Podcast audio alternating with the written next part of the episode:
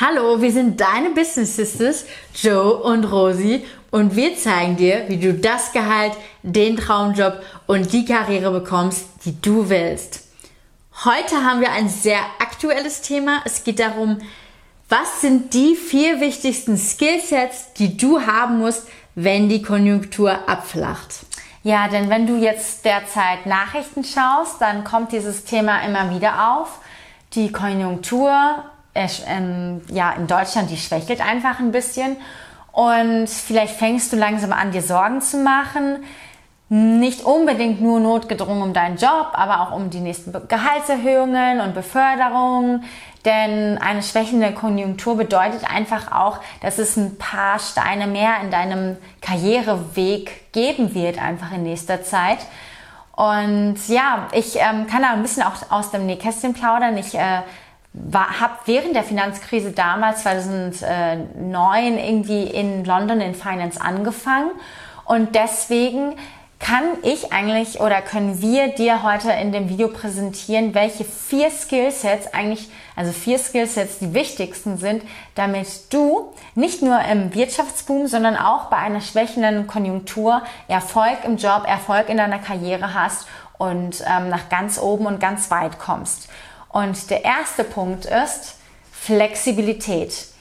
Verharre nicht nur auf einer Position oder auf einem Skillset oder in einem Mindset. Ja, es ist sehr wichtig, immer wieder was dazu zu lernen, immer wieder ähm, dich, dich weiterzuentwickeln und auch nicht örtlich zu verharren. Also wenn einfach eine neue Jobopportunität kommt, und die Rose und ich, wir sind einfach auch schon sehr oft umgezogen, dann ergreif sie. Das kann sein, dass du den Job wechselst, dass du, dass du die Stadt wechselst, aber auch das Land oder den Kontinent. Ganz genau. Wir haben dazu auch ein separates Video gemacht, was, was eins der wichtigsten Eigenschaften ist, um Karriere zu machen. Das ist eben die Flexibilität. Und wie Joe es gerade schon richtig gesagt hat, es ist nicht nur ein Wechsel vom Ort, sondern es ist auch wirklich der Mindset. Es ist einfach ein Prozess, dass du immer an dir arbeitest, dass du dich weiterentwickelst.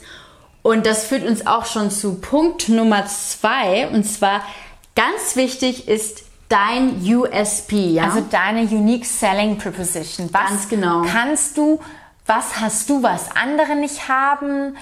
Was kannst du ganz besonders gut? Was ist dein größtes Talent? Und ähm, ganz wichtig, das noch weiter aufzubauen. Also ich meine, es gibt immer so Leute, die immer darauf verharren, was sind deine Schwächen oder sonstiges.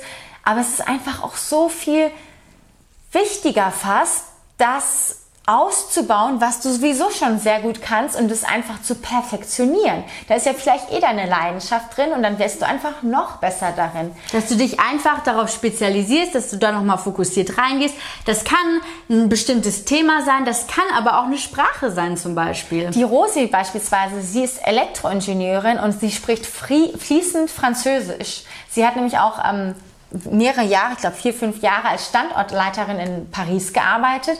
Und jetzt ist es eben auch so, sie ist Unternehmensberaterin, immer wenn ein Projekt aufkommt, bei dem man Französisch braucht. Ich meine, so viele Elektroingenieure, deutsche Elektroingenieure mit fließenden Französischkenntnissen gibt es eben dann auch nicht. Das ist eben auch diese Kombi aus ähm, Elektroingenieurwesen und dann auch noch eine Sprache dazu. Das ist natürlich super. Und ich meine, du hast ja auch ein super Thema gewählt. Du bist Risikomanagerin. Das ja, ist ja genau. auch super up to date und wird immer gefragt. Ja, in ähm, London habe ich damals nach der Uni in Emissionszertifikatshandel und Energieoptionshandel angefangen, ähm, meine Karriere dort da begonnen, in Finance, im Trading-Bereich. Und äh, ganz schnell, ich meine, ich habe ja auch selbst gehatcht und meine, meine, meine Trades gemacht und ganz schnell habe ich dann auch ein ähm, Angebot bekommen von einer Unternehmensberatung von Deloitte, ins Risikomanagement einzusteigen. Und ich dachte mir damals auch, hm, das klingt eigentlich sehr interessant, denn damals war auch noch Wirtschaftskrise und ich dachte, das ist einfach eine Branche mit Zukunft. Denn egal jetzt, ob Wirtschaftsboom ist, da braucht man auch Risikomanager, aber gerade wenn es eine Wirtschaftskrise gibt, braucht man umso mehr Risikomanager. Und deswegen bin ich in die Beratung gegangen und in dieses Risikomanagement-Thema und habe das sozusagen noch weiter ausgebaut, mich vertieft, noch weiter sozusagen bin ich Expertin darin geworden. Und da kommen wir auch schon zu Nummer drei. Also einfach nur ein Unique Selling Proposition zu haben, reicht nicht, sondern es muss auch etwas sein, was gebraucht wird. Wie bei Genau. Rosi jetzt mit den Französischkenntnissen und dem Elektroingenieurwesen. Bei mir jetzt das Risikomanagement-Beispiel oder eben halt Sprachen können das sein. Das kann eine, kann eine Programmiersprache sein. Das kann ein Skillset Set sein, was du hast. Genau, also wenn du schon Talente hast und ähm, das auch Talente sind, die gebraucht werden, die, die auch sowieso deine Leidenschaft sind, dann super, dann fuchst dich da rein und ja, geh mit Mut an die Sache ran. Das ist nämlich der vierte Punkt. Sei mutig. Genau, verlasse deine Komfortzone. Lass die ganzen Ausreden, warum du vielleicht nicht den Ort verlässt, den Job verlässt oder ah, ich habe gar keine Lust, Programmieren zu lernen, aber ich diese Programmiersprache, aber ich bin irgendwie, nee, wenn es gebraucht wird und du sowieso ein Talent drin hast oder wenn du eine Opportunität in, weiß ich nicht, Kalifornien, Paris, London hast, dann hab den Mut und geh hin und nimm es an. Es erfordert nämlich auch Mut, ins kalte Wasser zu springen. Du, du wächst an deinen Herausforderungen. Ich, ich weiß, wie das ist, wenn man was komplett Neues anfängt. Für mich war das auch wirklich eine Herausforderung, am Anfang nach Paris zu gehen und da komplett technische Vokabeln im Berufsalltag anzuwenden. Da musste ich mich auch erst ranfuchsen. Ich hatte mein Schulfranzösisch tatsächlich. Also ich war wirklich durch mein Französisch so gefragt, dass ich mit meinem Schulfranzösisch dahin gegangen bin. Und ich hatte auch noch einen Kunden, der hat super Da schnell muss man gesprochen. aber schon sagen, die Rosi war immer sehr gut in Französisch. Also sie untertreibt mal wieder. Ja, da haben wir übrigens typisches Frauenverhalten, das Genau, stimmt. also Aber was ich dir Rosi damit sagen will, sei einfach mutig. Ich habe mir das zugetraut. Ich war ein bisschen nervös. Das ist total normal, nervös zu sein.